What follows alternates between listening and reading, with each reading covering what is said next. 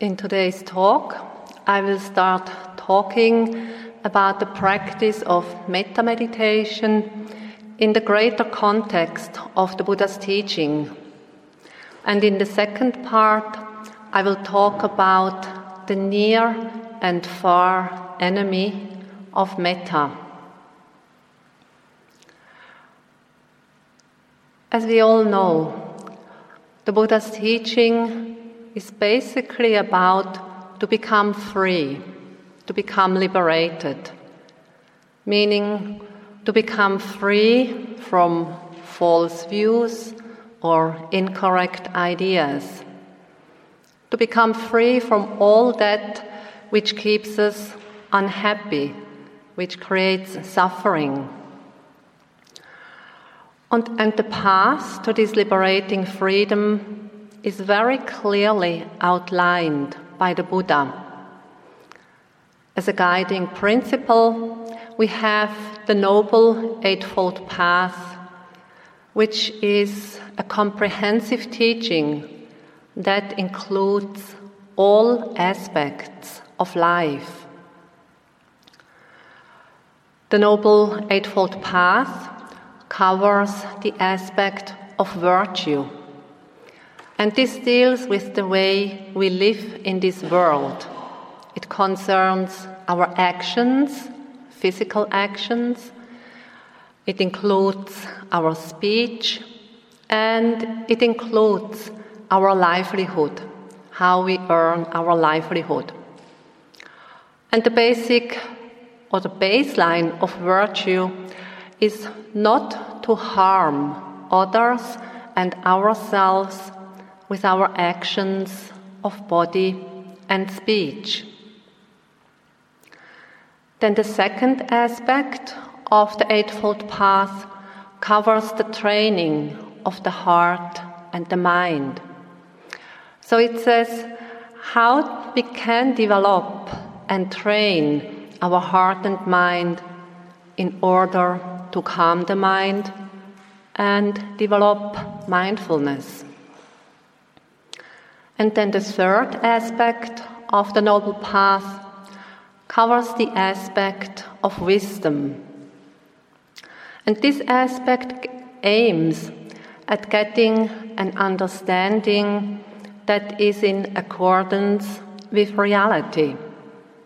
So it aims at realizing our false views, our incorrect concepts about ourselves and the world.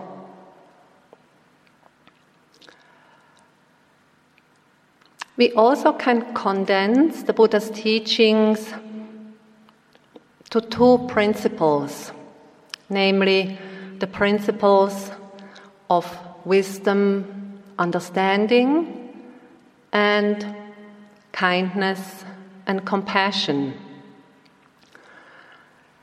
The second aspect, kindness and compassion, is embedded in the aspect of virtue, sila.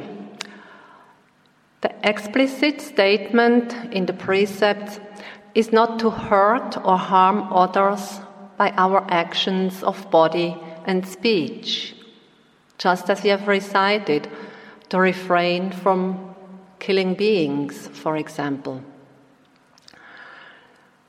But the implicit meaning is to be kind, is to be compassionate to ourselves and others.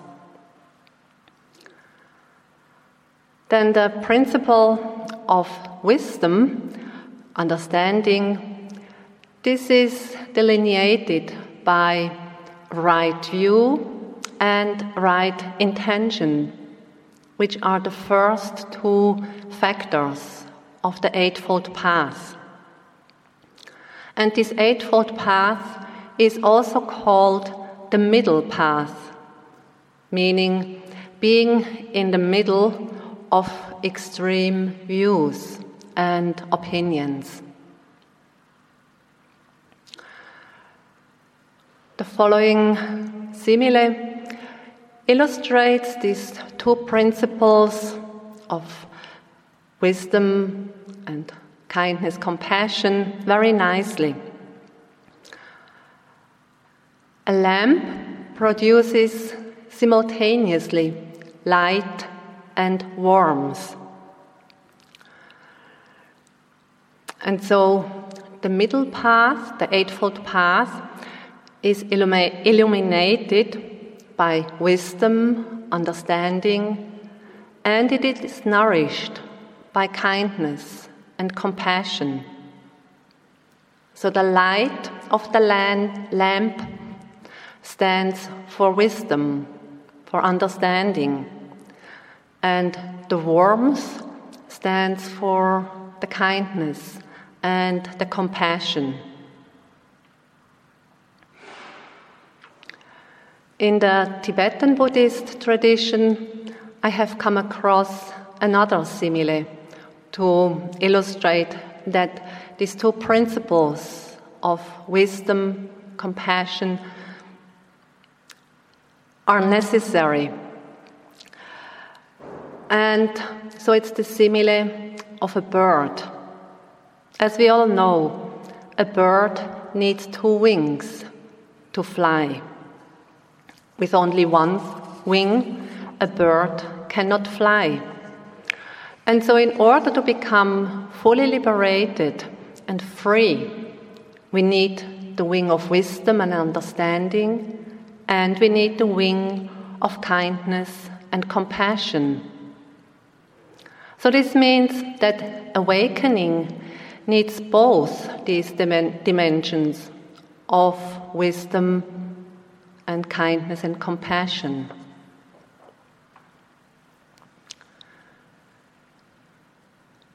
In the dimension of wisdom and understanding, we see things as they are, or we try to see things as they really are. So, on, in this dimension, we understand reality on an absolute level. For example, we understand the cause and effect relationship of all processes happening in our body and mind. We also realize and understand that these are impersonal processes arising and passing away according to causes and conditions. And we understand that all these processes are empty of an inherently existing self or soul. But this is only one dimension of being in this world. We live in this world that is inhabited by different kinds of living beings human beings, animals, and then there are other invisible beings, such as devas or ghosts, whatever. So, if only this dimension of wisdom, understanding were developed, then there would be a high risk of becoming kind of distant and cold hearted. And this is why we need the other dimension of kindness and compassion. This is equally important on a relative level, on a conventional level, we have relationships with other people or with animals. We live together, we eat together, we go shopping together, we travel together, we share our joys and our sorrow. And all these relationships with other people, with other beings, they need a form of behavior that recognizes them as living beings, as living beings who also want to be happy, as living beings who do not want to suffer. And so, accordingly, we should behave in a way that we do not hurt or harm any other living beings. So, if we only would develop this dimension of kindness, love, or compassion, then this could result in actions that are not really helpful or beneficial because they are not informed by wisdom. To give you a little example, many years ago, when I lived at the forest monastery in Hmawbi, a bit outside of Yangon, a branch monastery of Sayadaw U Janaka, one day I could observe how a snake leaped and got a frog. And the frog was half in the snake's mouth, like the head, front part was already in the snake's mouth, but the part behind was still sticking out. And so I took a long stick and I tried of kind to, to, to bother the snake so that it would drop the frog.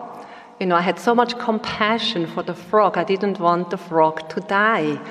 So, you know, I was so fully absorbed and concerned with the frog and hitting the snake until I realized, hmm, there is aversion, aversion towards the snake, that it is harming uh, the frog. First, I thought, of course, my pure metta, only that. But no. So there is where the wisdom part comes in. and so,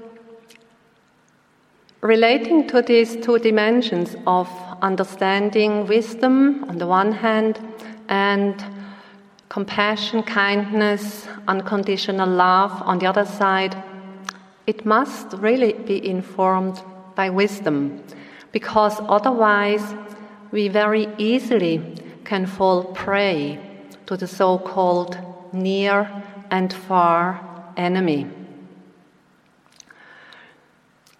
In the Visuddhimagga, this ancient commentary, we find an explanation of the near and far enemies of all the four Brahmaviharas, the four divine abidings. And for each of these four boundless states, you know, metta, karuna, mudita, and upekkha, the near and far enemies are listed and explained. So, in the context of this metta meditation retreat, I'm going to speak now about the near and far enemies of metta, of loving kindness. So, the near enemy of metta is attachment, craving, or lust. And the far enemy of metta is hatred, aversion, ill will. The near enemy, which is lust, attachment, is a bit more difficult to detect than the far enemy, which is aversion, hatred, ill will. So, attachment, craving, or lust is called the near enemy of metta because the attachment or the craving, the lust, can disguise as metta. This type of worldly love, this is often accompanied by attachment. Although people may think that they genuinely love the other person. But we must always bear in mind that the metta love is an unconditional love. It's this kind of love that does not ask for anything in return. Or metta love does not differentiate between different people, between beloved people or um, people one hates. Metta love does not set up any boundaries. And that is why Metta and the other Brahma Viharas are called boundless states, no boundaries. So our capacity to truly love must be really boundless and limitless. In the Metta Sutta, the discourse on loving kindness, which we often recite in the evening, it says, So, with a boundless heart, should one cherish all living beings, should one love all living beings. In order to become free or to become liberated, we must weaken and finally eliminate those mental states, emotions that create bondage and suffering. And we know from our vipassana meditation practice, or maybe from our general knowledge uh, of the Buddha's teaching, that all forms of attachment or craving, desire, lust, that they cause suffering, dissatisfaction. All these forms of wanting, craving, and so on, they do not, li- la- they do not lead to lasting uh, happiness and peace. And this means as long as attachment, desire, wanting is present, we will continue to suffer, feel dissatisfied. We will not become truly happy and peaceful.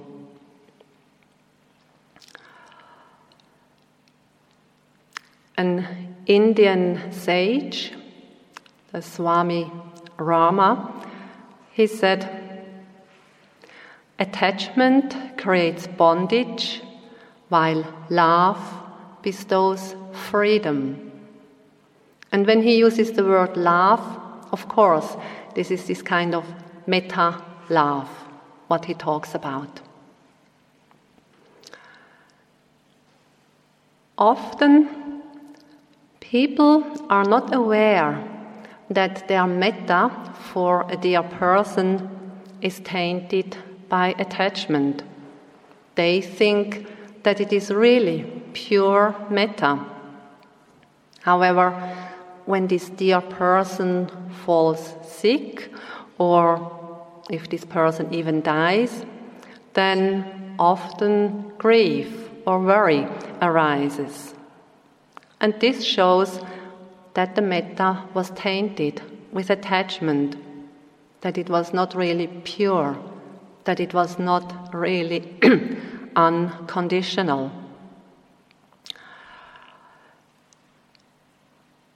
Whenever I teach a metta meditation retreat, I hear in the interviews, especially I hear in the interviews at the beginning of the retreat, um, meditators come and um, are happy and joyful that they got kind of that they co- uh, could connect to this feeling of metta, this unconditional love and benevolence and friendliness and kindness.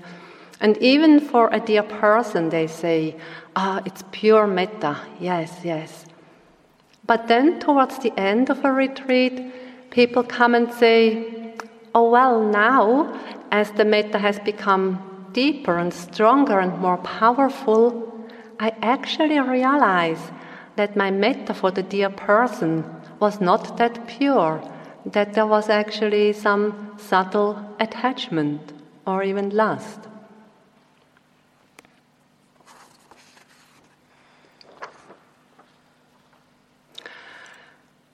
When we say that the metta needs to be free from attachment, it does not mean to have kind of a cold or distant relationship to the person. Or it does not mean that we need to be indifferent in regard to the other person. Far from that. A non attached or a detached metta love is full of warmth, it's full of care, it's really full of kindness and unconditional love.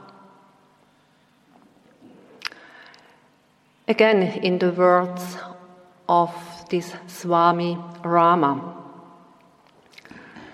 When teachers speak of non attachment, they are not teaching indifference, but they are teaching how to genuinely and selflessly love others. Non attachment, properly understood, means love. Non attachment and love are one and the same. Non attachment gives freedom, but attachment brings bondage.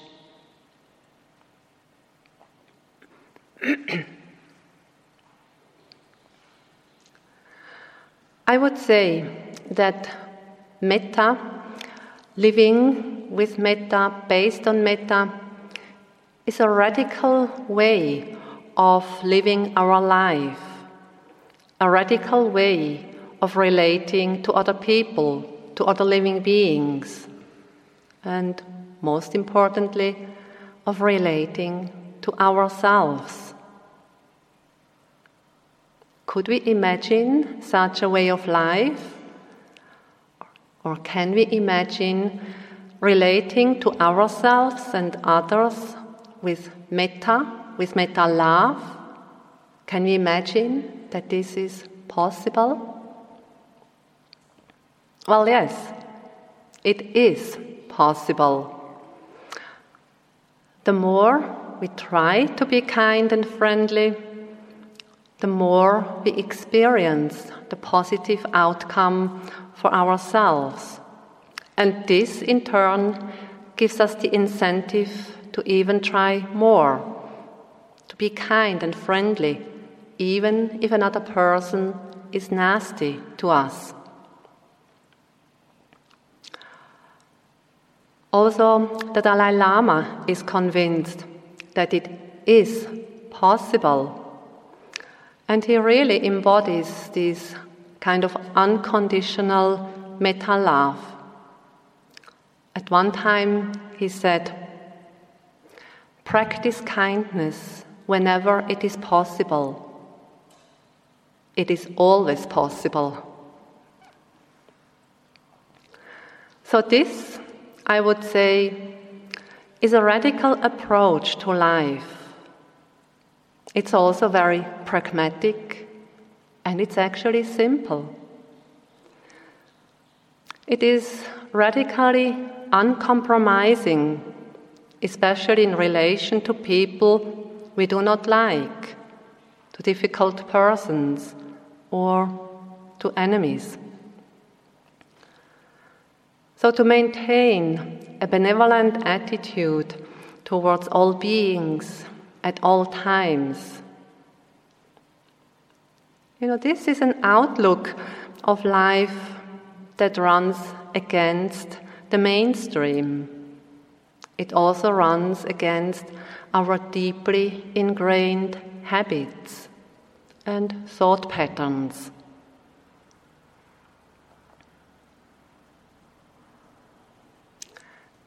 Now to the far enemy of metta. And the far enemy of metta is dosa. That's the Pali word. And dosa means all forms of hatred, aversion, ill will, and so on. And these emotions or mental states of aversion, ill will, hatred, and so on, they are easy to detect. Often they are quite obvious because they also strongly then manifest in the body as bodily sensations. Basically, we all know how destructive aversion and hatred are. And still, we fall into these unwholesome reactions, thoughts, emotions, time and again. And then very often we regret it. But it's the force of habit that keeps us imprisoned in these unwholesome, in these aversive reactions. So, to get out of this prison, the practice of metta meditation is immensely helpful. By doing this practice, the way we are doing it here, we decondition the old habitual thought patterns and at the same time we strengthen new, beneficial, and wholesome thought patterns. We also can call the practice of metta meditation a reconditioning of the heart and the mind. It's a new conditioning of the heart and mind with beneficial and wholesome thought patterns and reactions.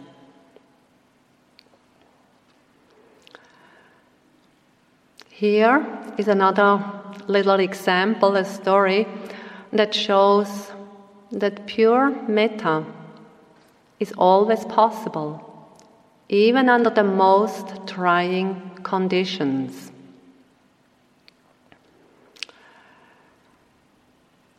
The daughter of an American couple who lived in South Africa, so the whole family lived in South Africa.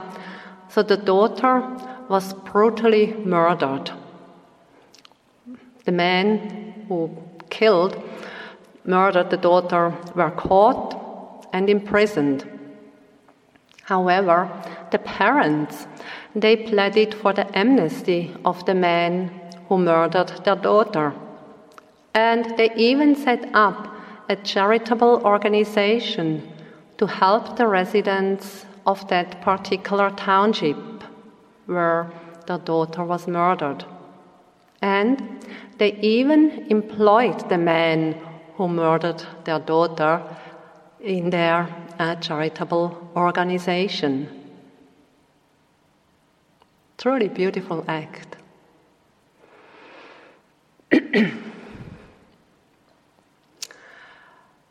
we also know that when dosa is present, aversion, ill will, hatred, and so on, then violence is never far.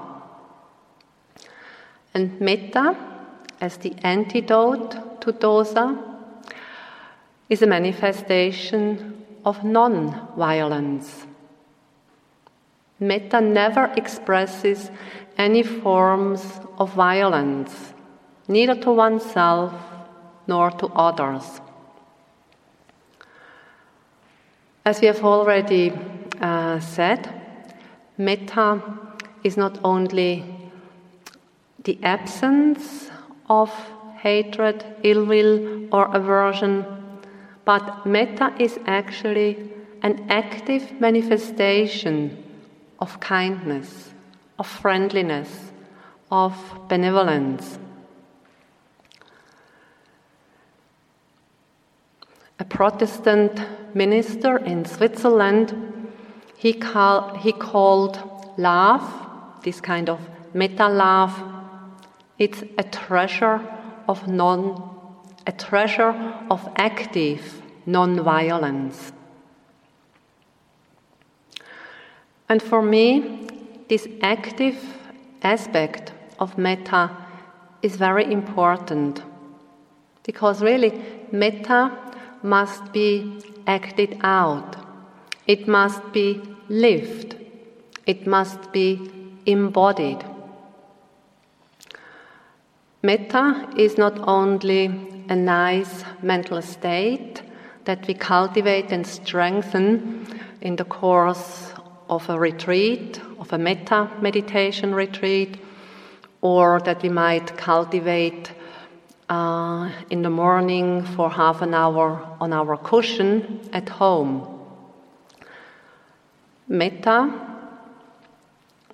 this quality of the heart and the mind, really it must be put into action. It must be acted out. Metta must become the basis from which all our actions of body and speech come.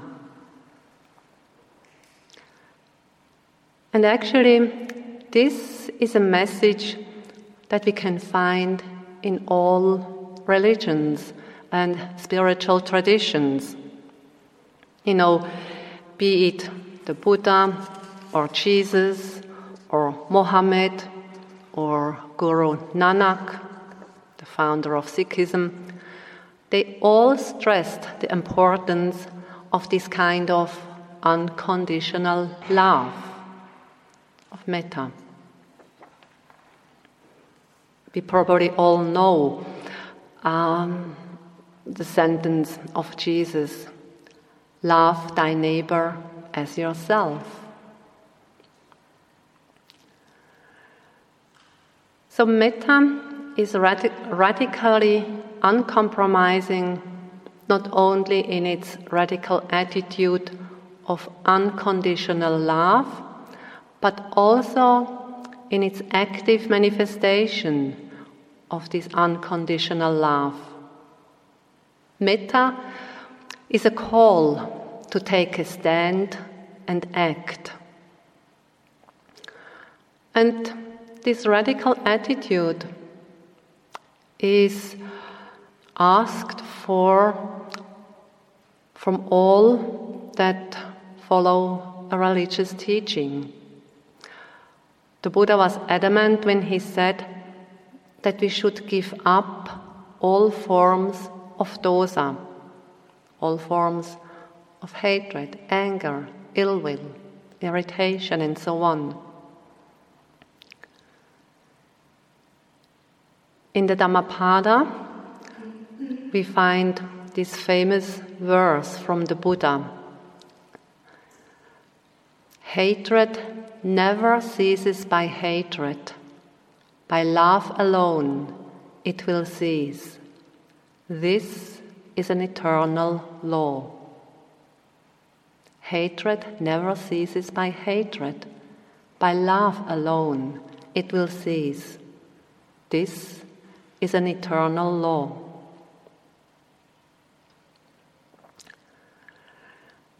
So, love, in the sense of metta love, unconditional love, is not only an, an, an, essential ingredient of social harmony, but it is also an essential ingredient to make progress on the path to liberation.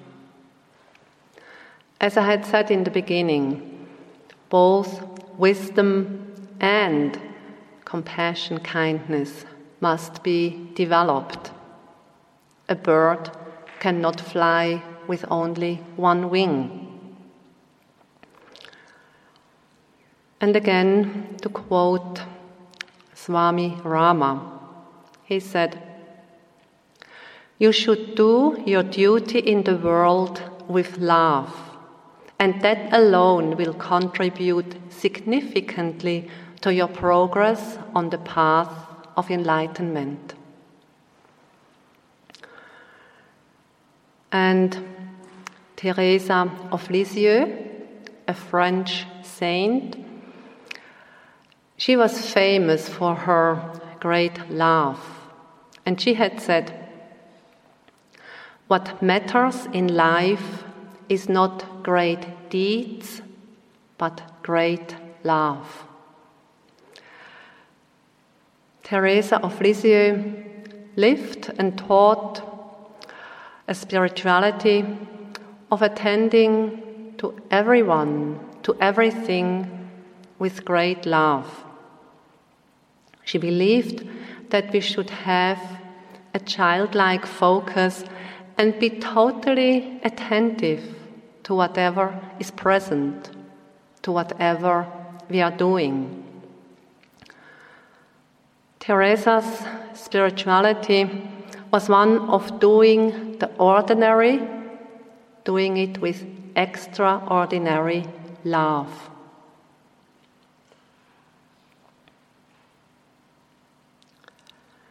Metta, or love, heals and it contributes to peace, whereas anger and aversion they cause suffering and they leave open wounds.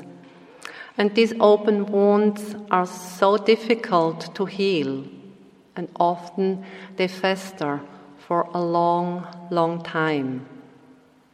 Hatred only creates more hatred, and in this way, an endless cycle of hostile and cruel actions take place. For example, we also see this dynamic with the ethnic group of the Rohingyas who live in the north of Burma on the border to Bangladesh. Two, about two years ago, many hundred thousands of them fled to Bangladesh, where they still live in huge refugee camps under the most difficult conditions. But I don't want to go further into this uh, topic in this context. But at that time, I found an article which was very heartening. It was a Burmese Catholic cardinal who sent out an appeal to everyone saying, Please heal, do not wound. Let us work together to end violence and terror in our country and to build a Myanmar where every man, woman, and child of every race and religion born on Myanmar soil is recognized both as our fellow citizen and as our brother and sister in humanity. Peace with justice is possible. 2017 has been declared a year of peace by the Catholic Church. Let us continue the pilgrimage to peace, not return to war. So, his metta attitude is clear and unmistaken with an open heart, this Catholic Burmese cardinal embraces everybody of every race, of every religion. There is no discrimination or exclusion. The way to peace is made up of steps of metta. We can say Metta is a pilgrimage to peace, to peace within, within ourselves, and to peace without, peace out in the world.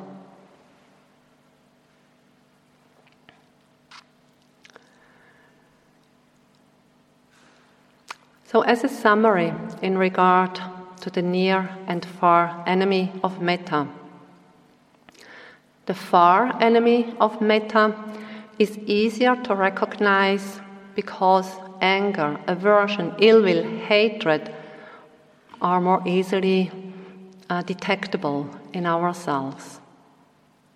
The near enemy of metta is often not recognized as, as such because attachment, wanting, or lust they may disguise as friendliness and love. But in both cases, when the near or the far enemy is present, the outcome is worry, suffering, disappointment, or grief.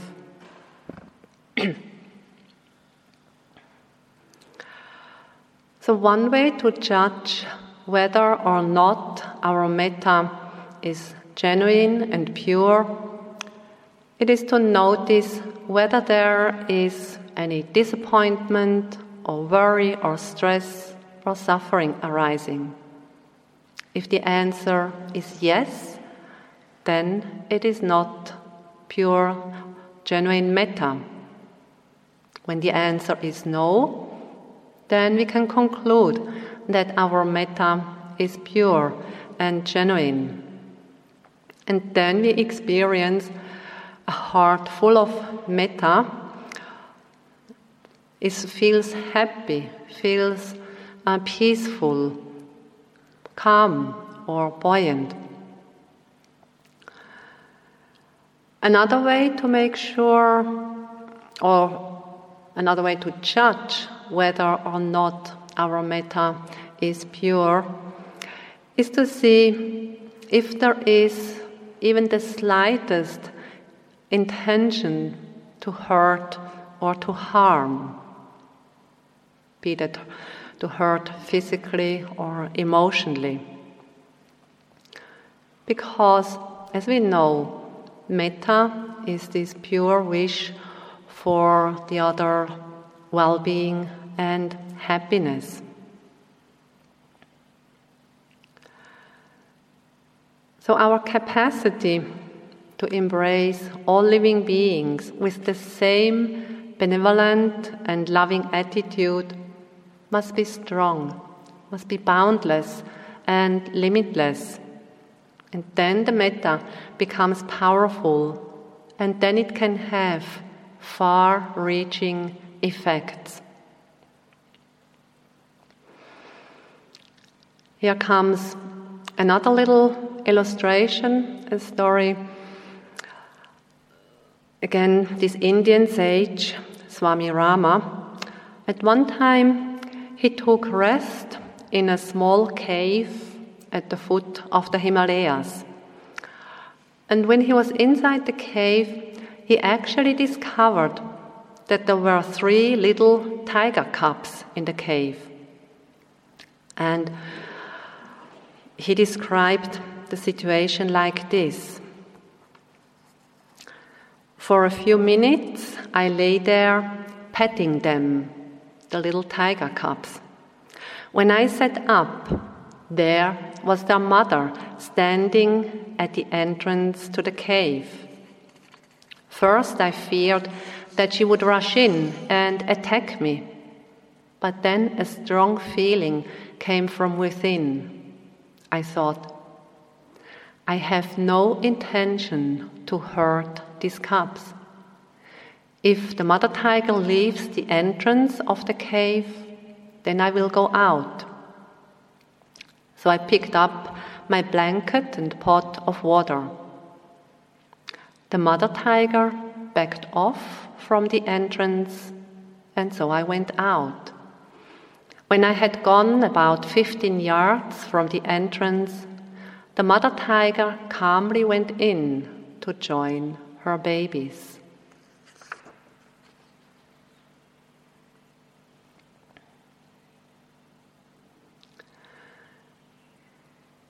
In our practice of metta meditation, we must be attentive, we must be vigilant so that we do not fall prey to the near and far enemies. And when we do fall prey to the near and far enemies, we simply acknowledge it and then we return to the cultivation of loving kindness. Yesterday, Ayya Viranyani pointed out the difference between metta meditation and vipassana meditation, and she also talked about how to deal with mental states or emotion, emotions, hindrances when they arise in the course of our metta meditation practice. And because it is so important to know this, I just mention it briefly again. So, in the context of metta meditation, there is no need to attend to the near and far enemies, which means there is no need to be really mindful of the attachment that has arisen or to be mindful of the aversion that uh, has arisen. As we know, to be really mindful of anger or aversion or whatever there is, to, uh, to be aware of it, to know it, to feel it, to uh, trying to understand it. This is the domain of vipassana meditation. So, the way to deal with near and far enemy, anger, attachment, and so on, in the metta meditation is they arise. We don't push it away, we, but we acknowledge it, just, ah, anger has arisen, or ah, there is attachment, so we acknowledge it, but then we do not need to do anything, anything further with it. We simply turn our attention back to the metta, continue the cultivation of loving kindness, and you know, whatever aversion or uh, desire there is, if we do not pay further attention to it, it will dissolve again.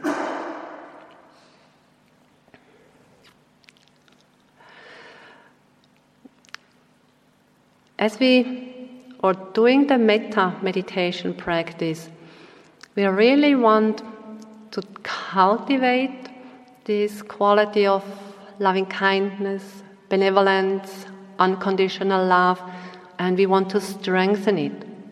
And that's why this practice just focuses on that again and again and again and again.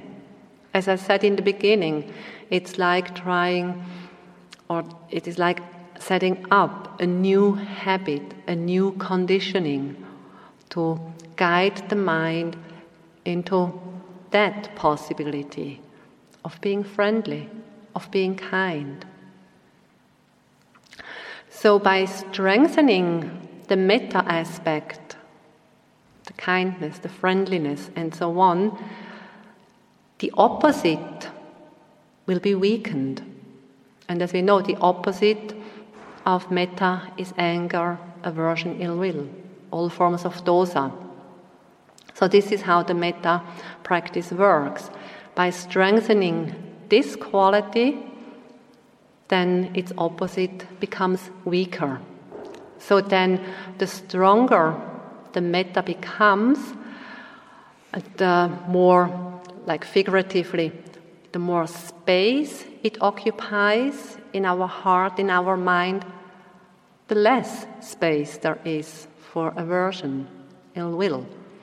And so then this will dominate. And so it's much more difficult for aversion to arise. And when it arises, it may not be as strong. It may not last as long as it normally uh, would have. And so this is happening due to this reconditioning of the heart and the mind. And in modern psychology, they call it cognitive restructuring. And this cognitive restructuring is greatly needed in today's world. Well, I assume that it was also greatly needed at the time of the Buddha or at the time of Jesus, because otherwise these great sages would not have emphasized the importance of metta or love to the extent they did.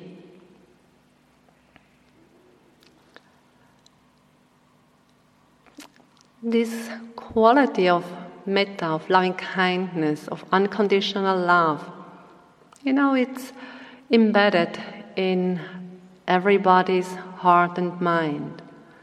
But unfortunately, it is covered by the kilesas, by the near and far enemies. It is covered by many uh, veils. And so the work we do with the metta, medip- metta meditation practice is to uncover metta, unconditional love. And this is something we must do. It's a practice we must engage in. It's really something that we must put into practice. Learning something, developing something.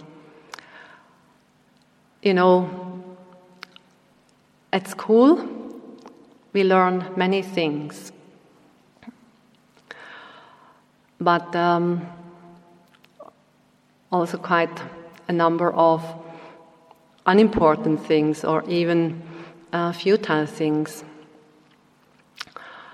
I remember uh, when I went to school when we had to calculate sinus curves and draw them, and I was never interested in that, and I and others in the class as well. So we asked our math teacher, why do we need to learn this? Why is this so important? And he would say, Well, you you will need it in your life. It's really important. But throughout all these years since then, you know, to get dressed, to do shopping, um, to give a Dhamma talk, I don't need a sinus curve. or, you know, to memorize the year when, for example, Mozart was born, um, you know, in an attack of great greed or aversion, it's not so helpful to know the year when Mozart was born.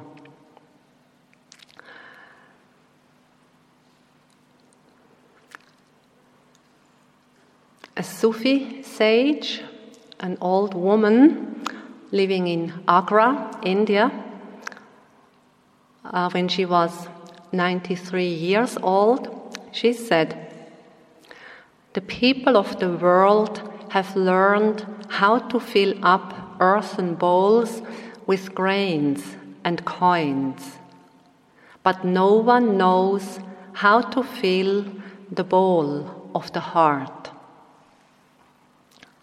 So, meaning, the people of the world, you know, they have learned how to fill the bowls with grains and coins, so food stuff and money, wealth, but to fill the bowl of the heart, like to fill it with love, with unconditional love.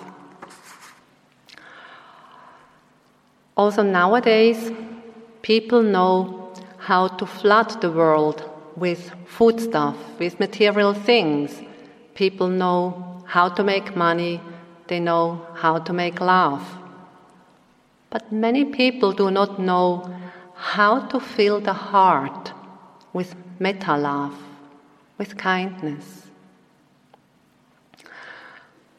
This is why it is so heartening to see all of you here, to know that you are actually eager to cultivate a loving, a friendly, a benevolent heart and mind. You know, that you are eager to really fill the ball, ball of the heart with this kind of unconditional love, with metta love. And so, with your practice, you will definitely make a difference in the world. Your metta practice will benefit yourself by becoming more open hearted and loving towards yourself and towards others.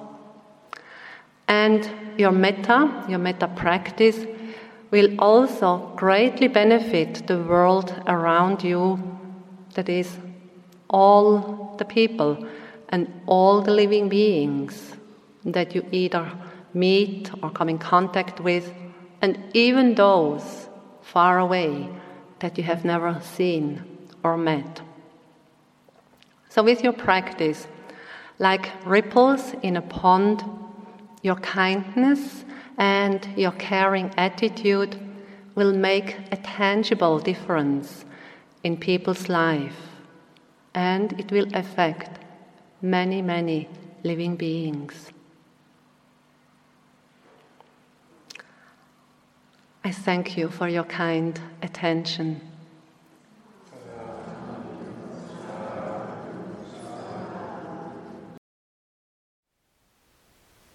Thank you for listening. To learn how you can support the teachers and Dharma Seed, please visit dharmaseed.org slash donate.